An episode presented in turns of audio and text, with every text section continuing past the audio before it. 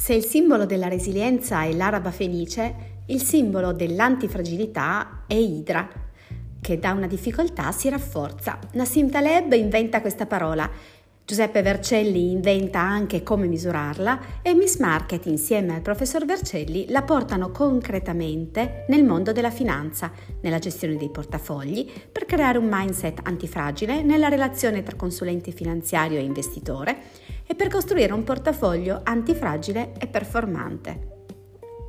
Segui il podcast di Miss Market sull'antifragilità.